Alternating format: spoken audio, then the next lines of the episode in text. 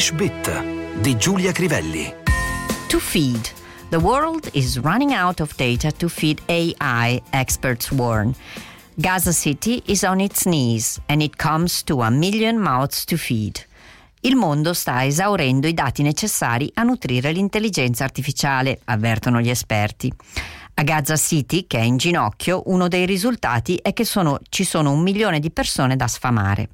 I due titoli che abbiamo scelto mostrano la versatilità del verbo to feed irregolare, to feed, fed, fed, che viene usato raramente in relazione agli esseri umani e quasi sempre per gli animali o, abbiamo visto, per i computer.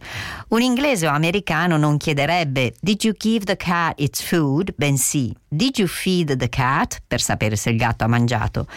The cattle are fed on barley. Alle mucche viene dato il fieno. Il verbo è usato, oltre che per gli animali, domestici e non, per i bambini molto piccoli. Did you feed the baby before he fell asleep? Hai dato da mangiare al neonato prima che si addormentasse? Può capitare di usare to feed anche quando si parla di gruppi o insieme di persone, come nel caso di Gaza. There is enough here to feed an army, che potremmo tradurre con c'è cibo a sufficienza per sfamare un esercito. Ma ci sono anche usi prettamente figurati, dove viene usato indistintamente il passivo o l'attivo attivo.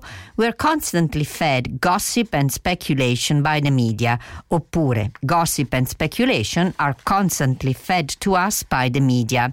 The media feed us constantly with gossip and speculation. Italiano diremmo i media danno in pasto a tutti pettegolezzi e ipotesi fantasiose.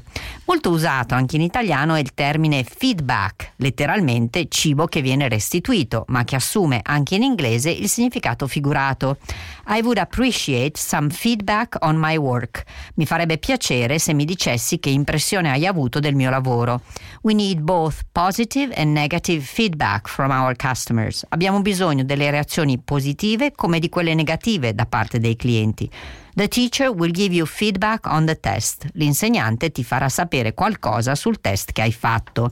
Tornando al secondo titolo che abbiamo citato, notiamo l'espressione when it comes to che si usa per situazioni o persone. When it comes to his daughter, he forgets to be objective. Quando si tratta di sua figlia, dimentica cosa sia l'obiettività.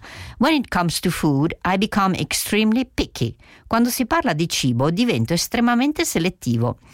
Not case invece è una delle molte espressioni che usano il sostantivo case. We're leaving tomorrow in any case. Domani ce ne andiamo, qualsiasi cosa succeda.